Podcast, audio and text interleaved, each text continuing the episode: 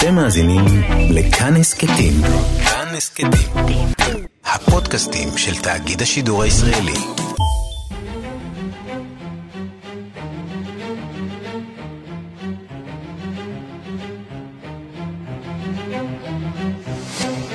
השעה הבינלאומית 11 בנובמבר 2019 והיום בעולם.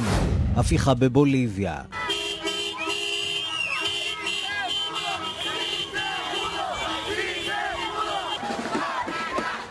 אלה לא קולות מחגיגות ניצחון בגביע העולם בכדורגל, אפילו לא צהלות ניצחון בקופה אמריקה. אלה קריאות שמחה על לכתו של האיש ששלט בבוליביה ביד רמה כבר 14 שנים. אבו מורלס היה המנהיג הוותיק ביותר בדרום אמריקה, עד שאתמול נאלץ להודיע על התפטרותו.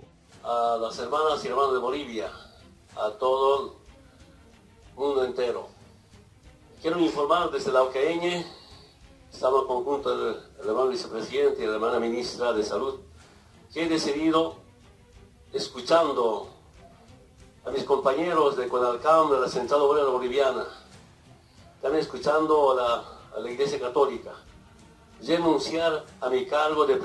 לאחיי ואחיותיי אזרחי בוליביה, לעולם כולו, אחרי שהקשבתי לחבריי בתנועה, לארגוני העובדים ולכנסייה, החלטתי להתפטר מתפקידי. Thousands left homeless. Communication lines destroyed. Cyclone Bulbul lashed the coastal areas of Bengal and Odisha on Saturday post-midnight. לפחות 13 הרוגים בסופת הציקלון בולבול שפוקדת את מפרץ בנגל, שני מיליון תושבים אזרחי הודו ובנגלדש נותרו ללא קורת גג. עוד הסלמה במחאות בהונג קונג, שני מפגינים נפצעו קשה בעימות עם שוטרים, והכל לעיני המצלמות. 佢掹枪！喂喂喂喂喂！哇哇哇哇哇！ משטרת הונג קונג מצהירה כי תחקור את נסיבות הירי. בחירות בפעם הרביעית בתוך ארבע שנים מותירות את ספרד גם הפעם במשבר. Da la victoria al Partido Socialista y dice que prácticamente podría igualar los resultados de abril.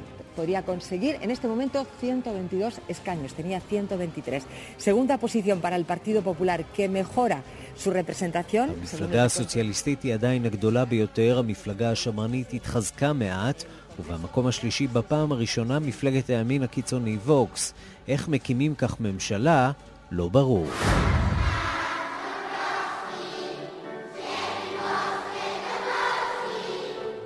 תשמעו את הילדים החמודים האלה בבית הספר בפולין, הם ללא ספק הצד היפה של יום העצמאות הפולני שחל היום. הערב זה ייראה אחרת לחלוטין, במפגן לאומני במרכז ורשה.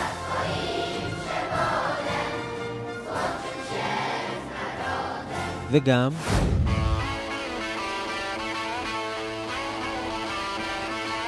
טקס פרסי חביבי הקהל ה-45 של ערוץ E התקיים אתמול.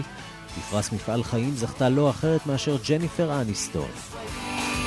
We don't do this for the critics or for, you know, for each other or to make our families proud. You know, we do this for the money. No, I'm kidding. Sorry. But if I have any claim to this, this word icon, it's only because I was able to be on, a, on an iconic show with, um, with a, an iconic cast and, um, yes, and an iconic haircut. אנחנו לא עושים את זה למען המבקרים או למען עמיתינו, ואפילו לא כדי להיות גאים בעצמנו.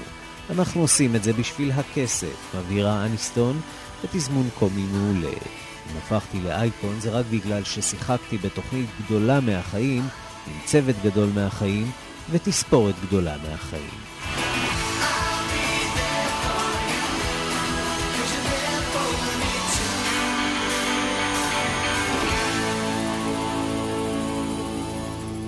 השעה הבינלאומית שעורכת רונה גרשון תלמי, מפיקה סמדארטה עובד בביצוע הטכני תמיר צוברי, כבר מתחילים.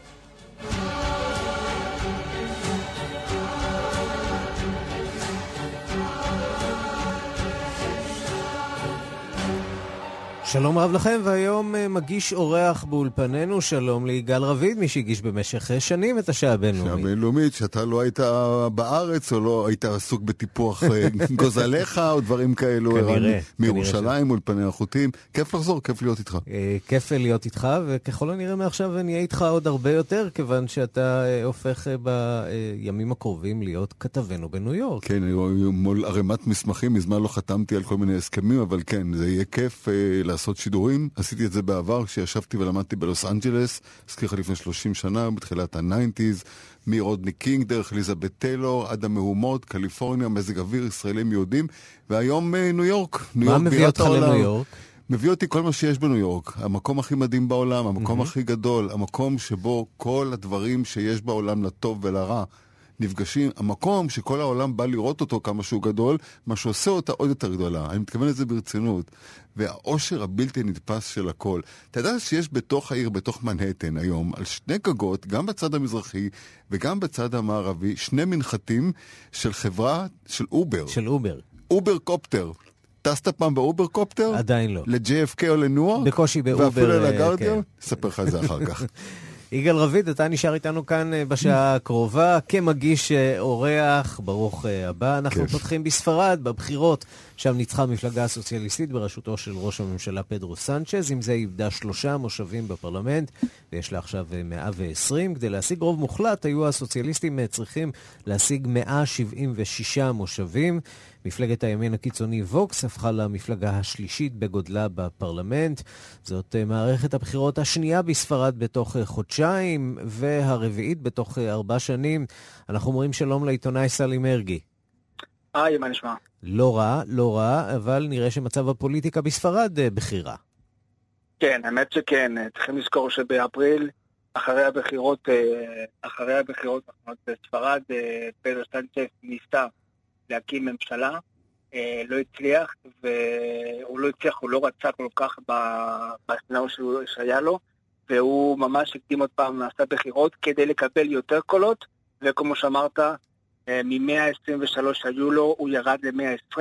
גם פודמוס, הקבוצה או המפלגה השנייה בשמאל, שמאל יותר רדיקלי, גם אה, יורדת. והבעיה כמובן זה א', המפלגה ווקס, אז ש... תכף ניגע בווקס, בוא, בוא, 아, בוא אוקיי. נדבר רגע על האפשרויות uh, כאן uh, להרכבת קואליציה. קודם כל, זה לקח מעניין העניין הזה של בחירות חוזרות, שכשמנהיג הולך לעם בניסיון להגדיל את כוחו, זה בסופו של דבר כמעט תמיד מסתיים בהיחלשות המפלגה שלו, וזה ראינו גם במקרים... הישראלים, ואנחנו רואים שוב ושוב אה, אה, קורה גם בספרד. תרזה מיי בפעם האחרונה, תרזה מיי, היא איבדה נכון. את השלטון. וזה גם אולי אומר משהו על אה, בוריס ג'ונסון בבחירות הקרובות שיהיו בבריטניה. יכול להיות שאפשר... ככה לפי כל הסקרים, הבחירות בזק האלה ב-12 בדצמבר, הן לא מבשרות לא טובות כרגע. בדיוק. ומי שמתחזקת עכשיו זו מפלגת האופוזיציה הראשית, נכון. אותה מפלגה שמרנית, ידידותית מאוד לישראל אגב. האם ישנו תרחיש של ממשלת אחדות, מה שאנחנו גם מכירים uh, כאן אצלנו, שכולם קוראים לו. אצלנו יש תרחיש? אולי.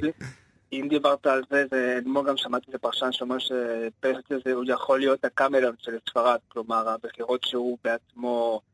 בוא נגיד, עכשיו יש לו שני, אה, שתי אופציות. א', זה כמו שאתה אומר, שלא קרה אף פעם בספרד, שזה מה שנקרא gobierno de coalición, gran coalición, כלומר קואליציה גדולה PP ו-PSOE, כלומר המפלגה השנייה זה PP. שהגדיל את כוחו, ב-PSOE של סנצ'ס, שכמעט איבד אה, מיליון אנשים, מיליון קולות. זה מקרה שכל, ה, בוא נגיד, האנשי עסקים, גם באיחוד אירופאי, וכל האנשים, בוא נגיד, של, שרוצים את זה, שמעדיפים את היציבות מבחינת כלכלי, אבל קשה מאוד לראות את זה, כי א', סנצ'ס מעדיף קודם כל לנסות את הסצנריו השני שזה, כמובן, עוד פעם, לנסות עם פודמוס, המפלגה השמאלי הקיצוני, ו... אבל זה לא מספיק. הם צריכים גם, וזה פה מגיע האבל הגדול והענק, הם צריכים את התמיכה, או לפחות את ה... ה... ה... לא, לא נגד של אסקר רפובליקנה לקטלוניה, כלומר המפלגה הבדלנית מספר אחת היום בקטלוניה. או במילים ו- אחרות, אה, הבחירות האלו אולי מקרבות במשהו את הקטלנים אה, למימוש החזון שלהם, מדינה עצמאית, או לכל הפחות אה, חנינה לאותם פוליטיקאים שנמצאים עכשיו בכלא הספרדי. לא, לא נראה לי. קודם כל, הסגנית, ה- סגנית הממשלה היום של ספרד, המסוציאליסטים מפסו, אמר שאין סיכוי שפסו ייתן במשא ומתן את האפשרות למשאל עם. מבחינת החנינה, אין גם חנינה. מה שאמרתי פעם, שיש אה, בחוק, החוק בספרד נותן לרשויות של המחוז, הקטלני את האפשרות לקצר את זה, וכמובן הנשיא של קטלוניה, טורס, זה מה שהוא יעשה.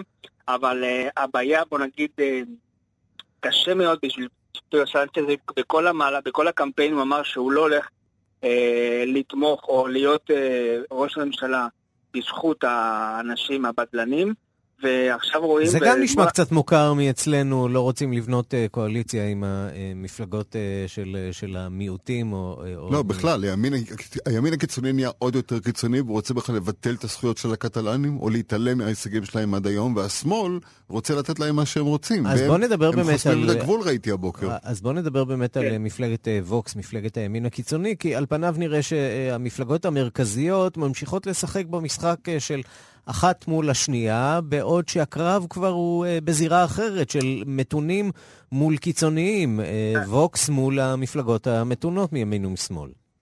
בוא נגיד, הבחירות, שני סיפורים ענקים. א', זה ווקס, ושתיים, ואני אעשה צ'יק צ'אק, זה סיודדנוס. המרכז איבד 47 מושבים, ולפני שעה אלבר ריברה, הנשיא של סיודדנוס, אה, הודיע על התפטרות, הודיע שהוא הולך מהחיים הפוליטיים, וכל האנשים האלה, כלומר 47, לא הלכו לפפה, כמעט כולם הלכו לפי הפרשנות לווקס, ולמה ווקס כל כך גדול? זה, זה משהו מדהים.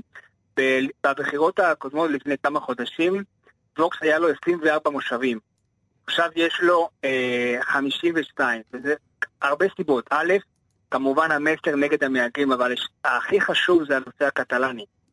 כל ההפגנות האלימות, כל הדבר הזה, זה נכון שהיה הרבה, מה שנקרא נציונליזם, או הרבה לאומנות של קטלוניה, אבל גם של ספרד. וווקס קיבל כל זה לחזרה. ושתיים, מאוד חשוב, ואתה נראה שדיברת על זה פעם, הנושא של פרנקו. אתה זוכר שלפני פחות מחודש, סטנצף, בהחלט. גם מבחינת פוליטי, הוא, ניס, הוא הוציא את הגופה של פרנקו בביולוס קאידוס, וזה הפך לבומרנג, כי הרבה אנשים בספרד, בוא נגיד, ספרד הימין, ימין קיצוני, בחרו בבוקס, ודבר שלישי, אני חושב שאחרי שהרודנות של פרנקו הסתיימה, והבחירות הראשונות והחוקה של ספרד ב-77, תמיד היה איזה בסיס, איזה הרבה אנשים שהם, בוא נגיד, אה, מה שנקרא, הקהל של ווקס. אבל ועכשיו, תמיד, או הם לא בחרו, או בחרו. בפפה. לסיום, בדיוק. לסיום אה, הימור שלך, איך זה ייגמר בעוד מערכת בחירות?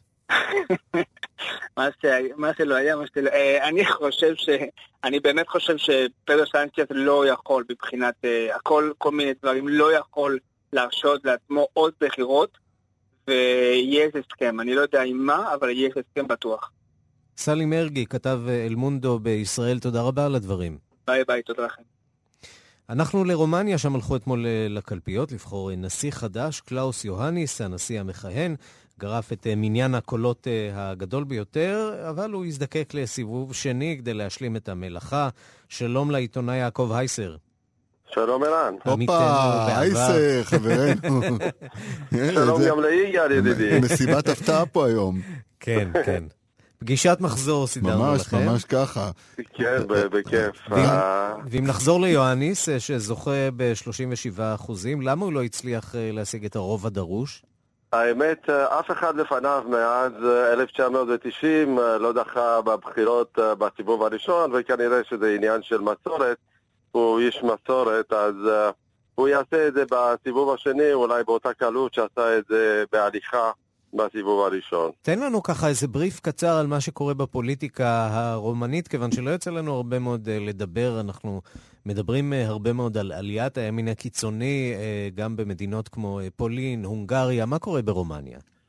אה, ברומניה אה, אין בינתיים אה, עלייה ממשית, אבל אי של יציבות באופן על מפתיע. ירידה. כן. אפשר לדבר על, על ירידה של, של השמאל. המפלגה הסוציאליסטית ברומניה ספגה כמה מהלומות בשנה האחרונה במיוחד, היא הפסידה בגדול בבחירות uh, בפרלמנט uh, האירופי. רק לפני כשבועיים ממשלת uh, רומניה הסוציאליסטית נפלה בהצבעת אי אמון, זו הייתה מתנת בחירות שהיא הביאה ליוחניס. אז המגמה, אם אנחנו יכולים לנבא בכלל, זה שהליברלים, שהם הימין, הם הקימו את הממשלה בינתיים, זאת ממשלת מעבר, ממשלת מיעוט, Mm-hmm. ייהנו מה, מהשכן uh, המכובד uh, יוחניס, ככל הנראה, בארמון הנשיאות, וביחד הם uh, ישפשפו ידיים מול האיחוד האירופי, שגם שם, אם אני לא טועה, יש רוב של ה-PPE של הימין. יגאל. יעקב, אנחנו מדברים אה, הרבה, ואנחנו שוחחנו הרבה גם על הרקע, על ההיסטוריה שלך כליד אה, רומניה. כולנו, כולנו באיזשהו מקום קצת רומנים, נכון? כולנו? ילידי רומניה, כולנו, כן, כולנו כן. באיזשהו מקום. תראה, אנחנו פה, השבוע האחרון דיברתם הרבה, גם שמעתי את התוכנית של אנטוניה, 30 שנה בדיוק לנפילת חומת ברלין, התאריכים האלה ב-1989, שהסתיימו כמובן בחיסולם של ניקולאי ואלנה צ'אוצ'סקו, וחיסול הסיקוריטטה, ערב חג המולד, במהפכה האלימה ביותר, 1980. אה, נכון, כן. פשוט ההוצאה להורג הנוראית הזאת עם המשפט הזה של שני... ואני שואל אתכם, חברים, 30 שנה אחרי, חסר חודש, איפה רומניה התקדמה? איך היא התקדמה מאז? כי היא נראית לי מדינה שעדיין לא מצליחה להשתחרר מהסיקוריטטה. Uh, יש לומר שהמפלגה הסוציאליסטית שכרגע עדיין לא מספידים אותה, אבל מציינים uh, את חולשותיה, היא, uh, היא צאצא של המפלגה הקומוניסטית שעברה כמה גלגולים uh, תחת שמות שונים, וזה שהיא החזיקה מעמד עד עכשיו, זה אומר שדברים רבים לא השתנו באמת. כמובן ש... של האדם, של האזרח, של האיש שקם בבוקר ברומניה, של האיש החוואי ב- בטימישוארה. מה איתו? אה, הם עדיין אה, מחכים ל... ל- ל- ל- ל- לקסם שיביא את האושר. לא בטוח שהוא בתימישוארה, יכול להיות שהוא כבר היגר אה, לבריטניה, ל- ל- או לא, ב- לצרפת, כן, או הוא במינכן או. ברלין. כן. זה, זה, כן. כל, זה, זה כל הסיפור, מי, ש, מי שיכל, בעלי ה- ההשכלה והצעירים, כן, ואנחנו הם מכירים את זה, שם. מכירים את זה הם- גם מיוון, ערי כן. הרפאים שרק נכון. הקשישים אה, נותרו בהם. יעקב נכון. וייסר העיתונאי, תודה רבה על הדברים. תודה. תודה לכם, תודה, שלום שלום. השעה הבינלאומית, סופו של נשיא. חצי יממה חלפה מאז הודיע נשיא בוליביה אבו מוראלס על התפטרותו בעקבות הלחץ שהפעיל עליו הצבא, וכבר יש מי שמציע לנשיא המתפטר מקלט מדיני. שלום לכתב חדשות החוץ יואב זהבי. שלום ערן. אה, משרד החוץ המקסיקני הודיע הלילה כי הוא מציע לנשיא בוליביה אבו מוראלס מקלט מדיני במדינתו, אה, ורשת התקשורת הרוסית הגדולה, תשמע את זה רשת RT, הודיעה כי היא מציעה למוראלס עבודה מאתגרת, כך הם מכנים את זה, כמגיש בערוץ בשפה הספרדית. מפתה, כן, ללא ספק. כן. אה, בינתיים, לפי דיווחים הוא לא... הצטרף מאומתים- לרשימה ארוכה, אגב, אה, של אה, כוכבי עבר שמופיעים בערוץ אני הזה. הייתי חוטף את ההצעה בשתי ידיים. מלארי קינג, אגב, כן. שמופיע בערוץ הרוסי בשפה האנגלית, דרך אלכס סלמונד, שהוא ה- ראש הממשלה המיתולוגי של, אה, אה, של סקוטלנד, כך ש... וג'ורג' גל- גלווי, שגם הוא סוג של אה, מיתולוגיה אנטי-ישראלית, אגב, אה, כך שבהחלט יש לו, יש לו שם מקום אה, בערוץ זה- האופוזיציוני העולמי. ערוץ כן, ההסבי. כדאי, כי גם יש להם רייטינג לא רע, הם משדרים ממש בכל העולם. נכון. אז בוא, בוא נחזור להפיכה. כן, נחזור לנושא כן, שלנו, כן, כן. אמ, אז לפי דיווחים לא מאומתים מבוליביה, מוראלס שוהה כעת בכפר במרכז המדינה, שם תועד המטוס שלו אמש, זה קרה זמן קצר אחרי שהודיע על התפטרות. בואו נשמע את הודעת ההתפטרות ששודרה בטלוויזיה הממלכתית בבוליביה. que he decidido, escuchando a mis compañeros de Conalcam, de la Central Obrera Boliviana, también escuchando a la, a la Iglesia Católica, renunciar a mi cargo de presidencia. אחיי ואחיותיי בבוליביה, אומר מורלס העולם כולו, אני רוצה להודיע לכם כי אחרי שהקשבתי לחבריי בפדרציה הסוציאליסטית, לאיגודי עובדים ולכנסייה הקתולית, החלטתי להתפטר מתפקידי כנשיא. מורלס הוסיף כי המאבק שלנו לא נגמר כאן, העניים, התנועה החברתית, ימשיכו במאבק הזה לשוויון ולשלום. לאחר הודעת ההתפטרות של הנשיא הודיעו גם שורה של בכירים בממשל הבוליביאני על התפטרותם, אה, ומפגינים רבים ששטפו את הרחובות בערי המדינה בשלושת השבועות שחלפו מאז הבחירות, יצאו לחגוג ניצחון מבחינתם, הנה הקולות.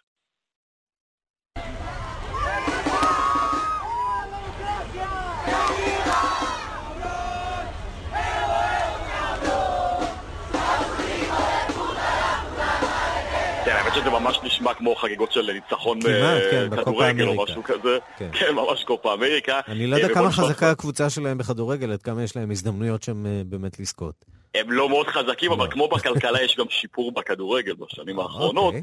בואו נחזור לנושא ונשמע דברים שאמר אחד המפגינים בלפז. הנה, נשמע.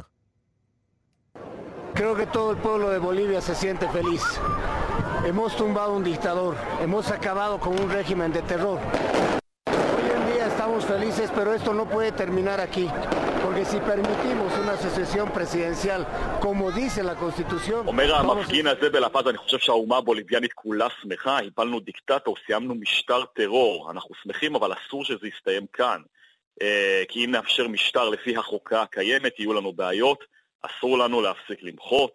אה, נסביר קצת את הרקע, ערן מורלס הסוציאליסט, כיהן 14 שנים בתפקיד נשיא בוליביה, הוא נחשב בעבר פופולרי מאוד, הנשיא הראשון, הילידי במדינה, אחרי שנים רבות בהן בוליביה הונהגה על ידי צאצאים של מהגרים מאירופה, תחת שלטונו המדינה, שהיא אחת העניות ביבשת, ידעה צמיחה כלכלית ואי השוויון בה הצטמצם, אבל הסירוב שלו לוותר על כוחו על ידי כיפוף של אה, חוקים, אחד מהם הוא ביטול הגבלת אה, כהונת הנשיא, ובהמשך ההתעקשות שלו להכריז על ניצחון בבחירות שנערכו בחודש שעבר, חרף טענות נרחבות לזיופים באותן בחירות, הותיר אותו בסופו של דבר לבד, אחרי שגם כוחות המשטרה וגם הצבא נטשו אותו, הם צידדו במפגינים וקראו למורלס להתפטר. איבו מורלס מסיים בצורה מכוערת למדי, אפשר להגיד, תקופת כהונה ארוכה. ונראה באמת לאן הוא יגיע בימים זהו, הקרובים. זהו, אתה אומר מכוערת אה, למדי, אבל הוא יוצא מזה בחיים, שזה לגמרי לא מובן מאליו בזמנים כאלה, והזכרנו... כן. וגם הוא רושם לעצמו לא מעט הישגים מבחינת הפופולריות שלו והדברים שהוא יכול לזקוף לזכותו, ושהעם, ההמונים, העמך, ממש מעריך. מי שעוד סופג פה כן. מכה זה כמובן אה, נשיא ונסואלה. אה, כן. מדורו. בעל בריתו ש... הגדול ביותר ביבשת, כן. כן. הברית הסוציאליסטית. כי כן. למעשה אבו מורלס כן. היה, היה בעצם אה, הסוציאליסט הוותיק ביותר באמריקה הלטינית מאז שקסטרו הלך לעולמו, ומאז שהוגו צ'אבז הלך לעולמו למעשה. הוא היה סוג של סמן, אמנם במדינה ענייה ונחשלת, אבל כן סוג של סמן. כן, ובכפרים, צריך להגיד, מורלס עדיין מאוד מאוד פופולרי. נכון. הוא הוציא אותה מהעוני המאוד כבד שיש במדינה. הדי מבודדת הזאת שם למעלה בערי האנדים, גם אין לה מוצא לים, צריך להגיד את זה, זו אחת הסיבות. אני מתאר לעצמי שהכלכלה שם אה, במצב לא כל כך טוב. ודווקא וגם... בגלל זה, יואב, יכול להיות שבאיזשהו כן. מקום הוא יעשה סיבוב ויחזור באיזשהו גלגול אחר, כשהוא שוב יוכל לצבור כוח. אה, יכול להיות, ויכול להיות באמת שההתפטרות שלו גם אה, תביא אולי לאיזשהו אה, תהום בין אותם תומכים של מורלס לתומכים של האופוזיציה, אולי משהו בדומה למה שאנחנו רואים בשנה האחרונה בוונצואלה. היום בדרום אמריקה בעצם הסוציאליסט הבולט ביותר שנשאר אה, הוא אכן ניקולס מדורו, ואגב, אם אנחנו כבר גלשנו למקום הזה, צריך להגיד שאתמול חואן גוויידו, יושב ראש האופוזיציה בוונצואלה, אותו אדם שהכריז על עצמו נשיא, כן, יושב ראש האופוזיציה שם, ניסה לנצל את מה שקורה בבוליביה וקורא שוב להמונים לצאת ולהפגין במטרה להחליף את השלטון של ניקולס מדורו. אה, והשאלה גם, האם אכן אה, סופו של מורלס הוא גם סוף המשטר הזה הספציפי בבוליביה, כי זה לא בטוח, צריך לראות לאן זה הולך, תהיה בטח ממשלת מעבר. הסיפור הזה רק מתחיל בגדול. יואב זהבי כתב חדשות החוץ, תודה. תודה לכם, חברים. ויגאל, אנחנו רואים אה, בחודש האחרון תמורות דרמטיות שמתחוללות באמריקה הלטינית. ולא רק בה.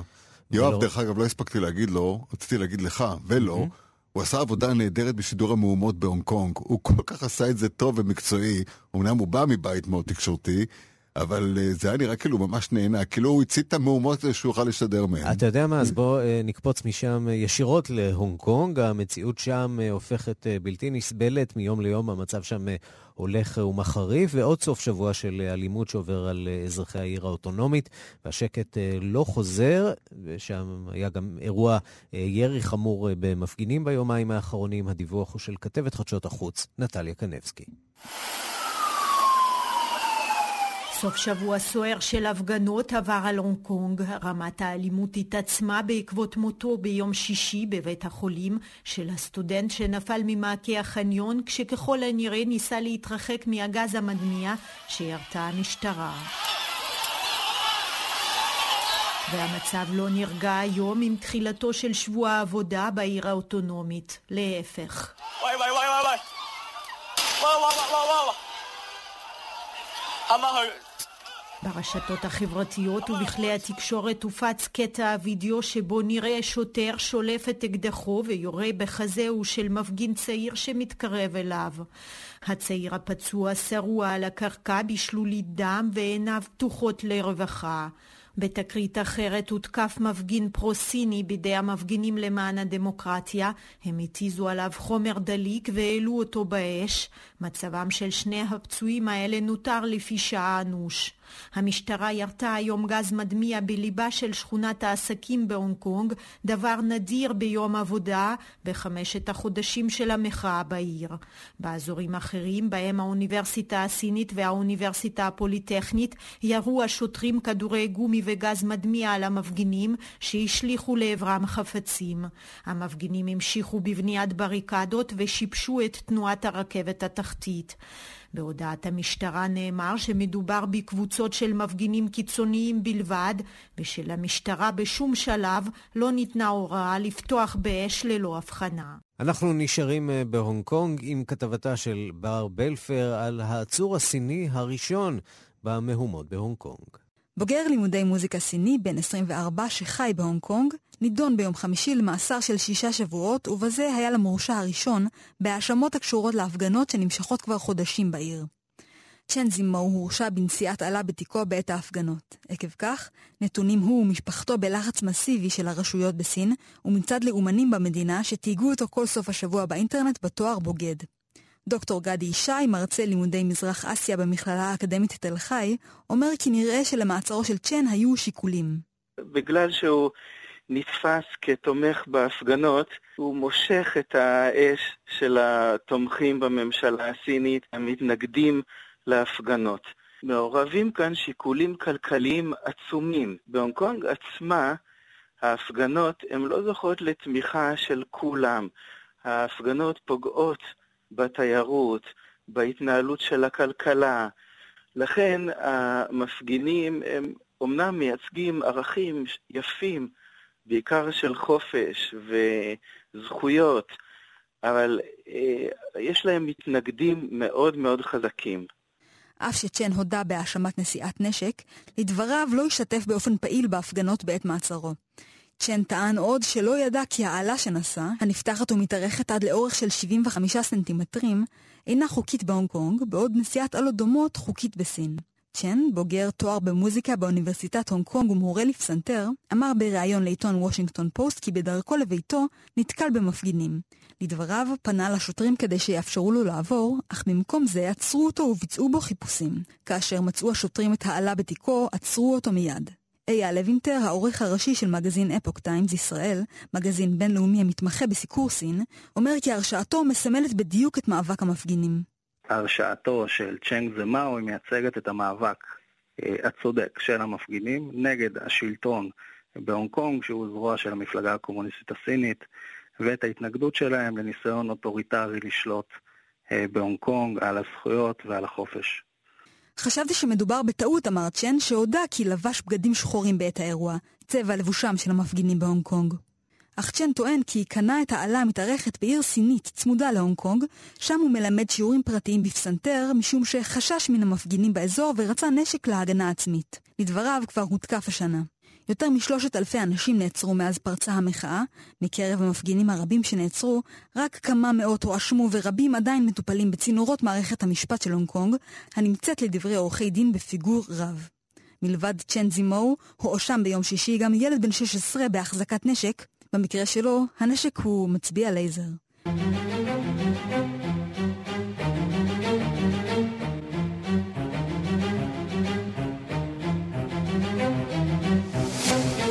השעה הבינלאומית, אנחנו ממשיכים לארצות הברית. כמקובל אצל בכירים שעזבו את הממשל, גם ניקי היילי, השגרירה לשעבר באו"ם, מפרסמת עכשיו ספר עם זיכרונות מהממשל, אבל היילי, בניגוד לאחרים, דווקא מגנה על טראמפ בספרה. שלום לכתבנו בוושינגטון, נתן גוטמן.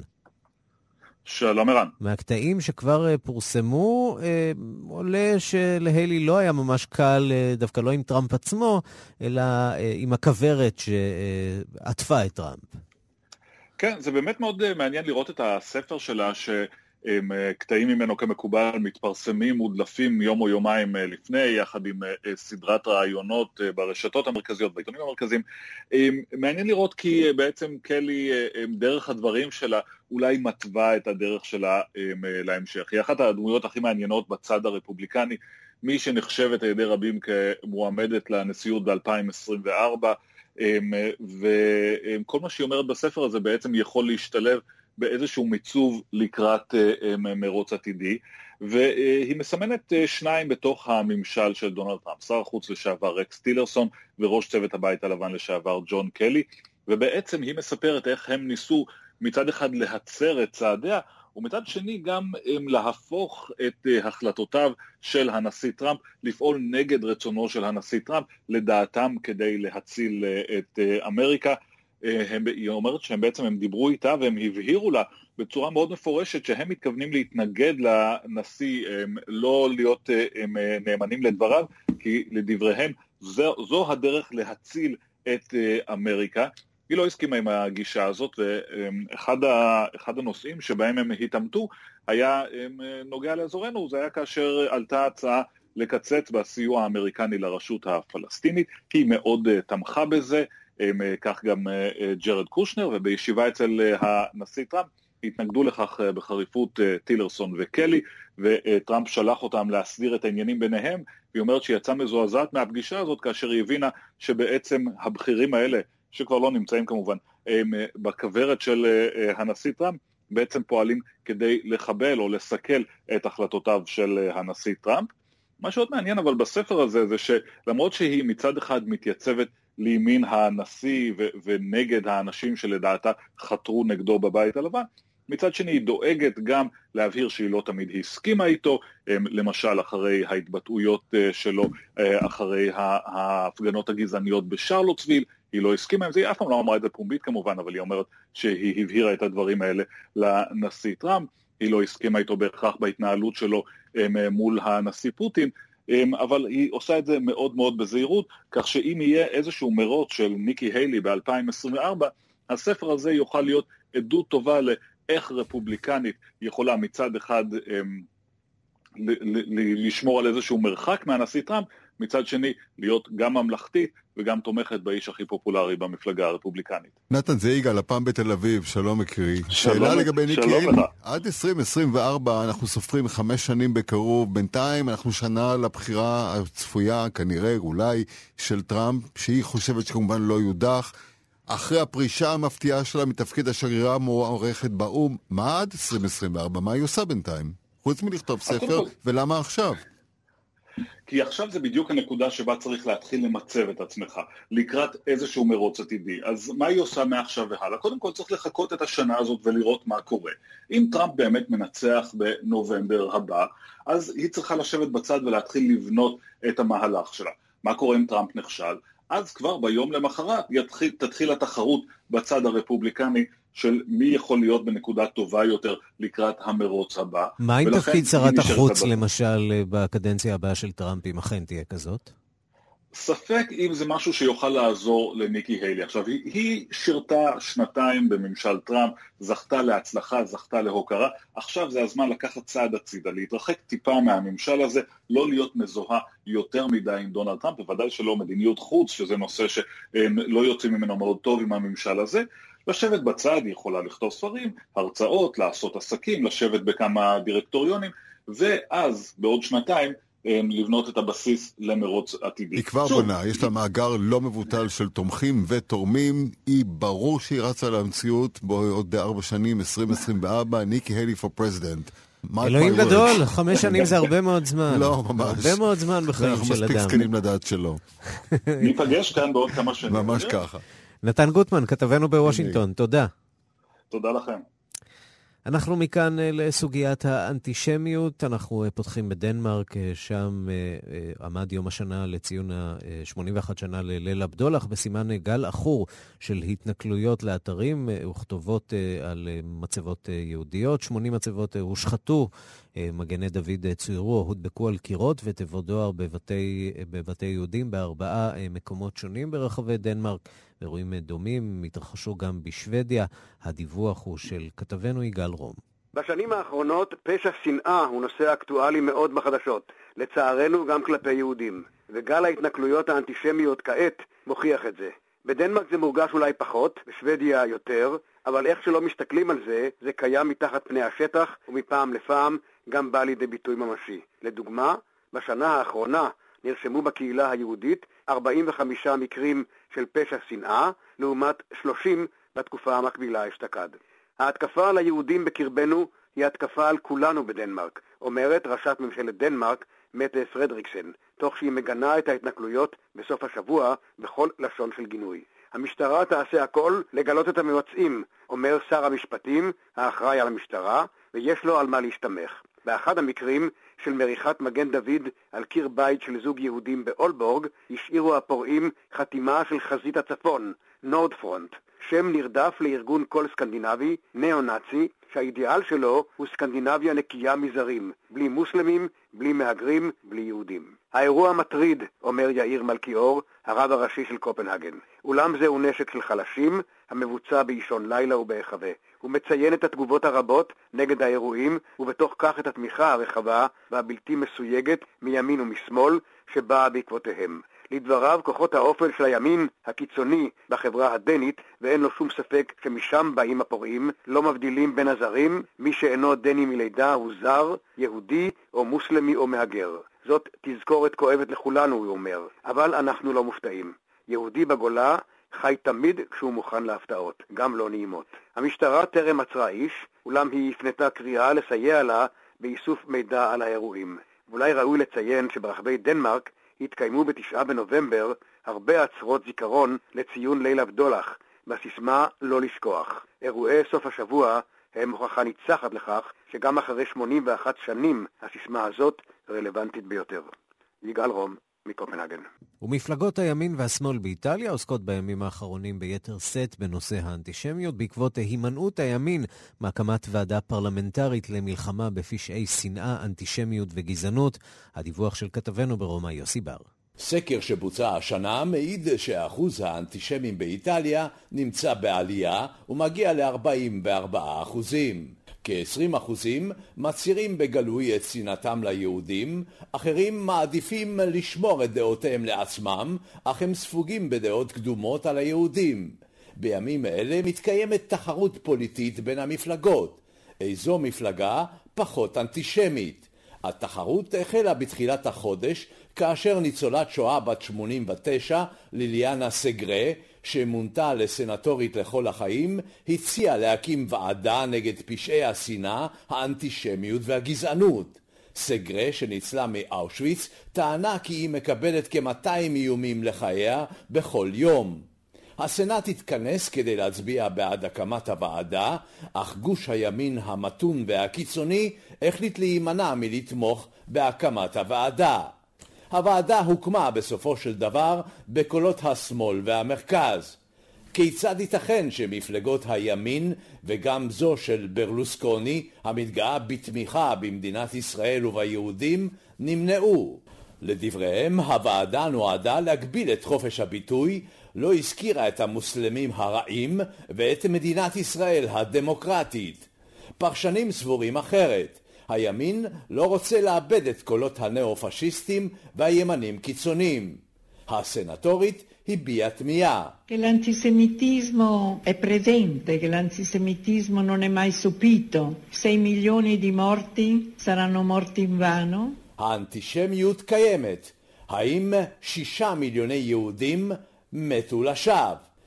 אנשי רוח משמאל ומימין פרסמו מאמרים המעידים כי איטליה אינה אנטישמית. מנהיג הלגה, סלוויני, הביע את אהבתו ליהודים ואת תמיכתו לניצולת השואה ומדינת ישראל. השמאל טוען כי מדובר בהצהרות צבועות שאינן תואמות את המציאות. הימין הלאומני רוצה להחזיר את הפשיזם לאיטליה.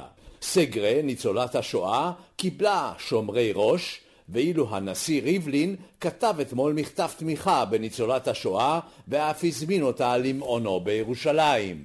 כעת האנטישמיות הפכה לנושא מרכזי באיטליה כשכל מפלגה כולל הפוסט-פשיסטית וגם מפלגות אחרות מתחרות ביניהן על אהבתם הגדולה ליהודים ולמדינת ישראל. כאן יוסי בר, רומא. בירושלים מוצגת בימים אלה תערוכה ובמרכזה אוסף של סוחר אומנות שהיה פעיל בתקופת עליית הנאצים לשלטון ובימי המלחמה במסחר של יצירות אומנות, בהן יצירות שנבזזו מבתים יהודיים. שלום לחוקרת התרבות בארץ ובעולם, מירי קרמולובסקי. שלום, שלום ערן, ואתה יודע, דווקא בימים האלה זאת ממש תערוכת אה, חובה. האדון גורליט אסף יצירות אומנות, ניהל גם מוזיאונים בגרמניה, ובתקופת המלחמה למעשה הוא ממונה לאסוף יצירות עבור המוזיאון שהיטלר רוצה להקים לעצמו, ובין השאר להשמיד את מה שנקרא האומנות המנוונת, שהראשונים שבה זה כמובן אומנים יהודים, אבל לא רק. Uh, הסיפור המדהים הוא שהאיש הזה מצליח uh, לחמוק גם אחרי המלחמה מהידיים האמריקניות, שכמובן בודקות את כל הסיפור הזה של היצירות שנגנבו מבתים יהודים, ובאופן אולי סמלי הוא נהרג בתאונת דרכים בשנת 56, בתשעה בנובמבר, בליל הבדולח. בנו מתגלה ברכבת עם אוסף של דברים שמעלה חשד, ולמעשה ממש עכשיו בשנות האלפיים עולים על האוסף הזה ומחזירים חלק מהיצירות אה, למשפחות היהודיות. בואו נשמע את שלומית שטיינברג, אה, עוצרת התערוכה המרגשת הזאת בירושלים. אנחנו יודעים על עשרה מקרים, שישה ועוד ארבעה, שהושבו יצירות לבעליהם החוקיים. רוב המשפחות באמת שהושבו אליהם היצירות עד היום, מאז שנת 1900, 2015, בעקבות המחקר של הגורלי טסק פורס וקבוצות מחקר שהמשיכו אחר כך, הן יצירות אמנות טובות מאוד שנבזזו ממשפחות יהודיות. לא על ידי גורליט. גורליט רכש אותם ממישהו שרכש אותם, ממישהו שרכש mm-hmm. אותם, היה התגלגלות. נכון, אדם אחר אולי לא היה נכנס לתוך כל הסיפור הזה. אדם טוב יותר ממנו היה בודק מה הוא קונה. אדם הגון בוודאי לא היה מוצא דרכו לשוק האומנות של פריז בשנים 41 עד 44. אלה הם שנות מלחמה. אנחנו לא באים פה לשפוט אף אחד, אנחנו לא יכולים לשים את עצמנו בנעליים שלו, לא היינו רוצים להיות בנעליים שלו. מירי, איפה אפשר לראות את האוסף הנדיר הזה? במוזיאון אה, ישראל בירושלים, ומה ששוב מחזיר אותנו לעניין, שאם יש לכם חשד שיצירות של משפחתכם אה, נבזזו על ידי הנאצים, לא לוותר ולדרוש אותם בחזרה. מירי קרימולובסקי, חוקרת התרבות בארץ ובעולם, תודה. תודה לך, ערן. אנחנו עדיין כאן אה, באולפן עם אה, יגאל רביד, אה, דיברנו על גרמניה, אתה... דיברנו גרמנ... על ארצות גרמ... הברית. כן, אתה, אתה, אתה גרמנופל ידוע, ובימים האלה כן. אתה חושב על, בעיקר על איש אחד, נכון? גרמנופל, תראה, כן. כבן של יקים, נפילת החומה ואיחוד גרמניה שנה אחר כך, היה רגע מאוד מאוד מרגש, מלא טעון מן הסתם להרבה הרבה יהודים, ניצולי שואה, דור ראשון, דור שני, ולהרבה אנשים כמוני, יקים, צאצאי דור שני של ילידי אה, גרמניה, אפילו ברלין היה אבא. אתם מדברים הרבה על נפילת החומה, אנחנו מדברים על האיחוד בעוד שנה. היה בן אדם אחד שצריך להזכיר אותו בהקשר הזה, וזה לא דווקא האיש של פלס, פרסטרויקה ושל הגלסנוז. מדובר בהלמוט קול, קאנצלר הברזל, האיש הענק הזה, עם הצחוק המתגלגל, עם החיבוק המרסק, האיש שטיפח את אנגלה, אנגלה מרקל, האיש שמ-83 עד 89 הוביל את המהלכים הכי דרמטיים באירופה, ושאפשר את כל כל זה בין היתר דרך הקשרים המיוחדים והמצוינים שלו עם בוש, עם גורבצ'וב ועם יצחק שמיר בישראל. יגאל רביד, כתבנו בניו יורק מעתה. תודה. ערן היה כיף, תודה. עד כאן השעה הבינלאומית, מהדורת יום שני, העורכת עירונה גרשון תלמי, המפיקות סמדארטה לובד ואורית שולץ, הטכנאים תמיר צוברי ושמעון דוקרקר, אני ערן סיקורל, מיד אחרינו רגעי קסם עם גדי לבנה, להתראות.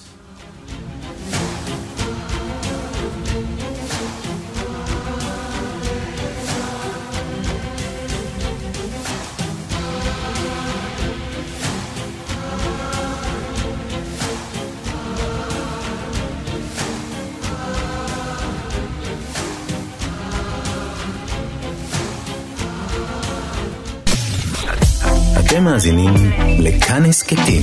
כאן הסכתים. הפודקאסטים של תאגיד השידור הישראלי.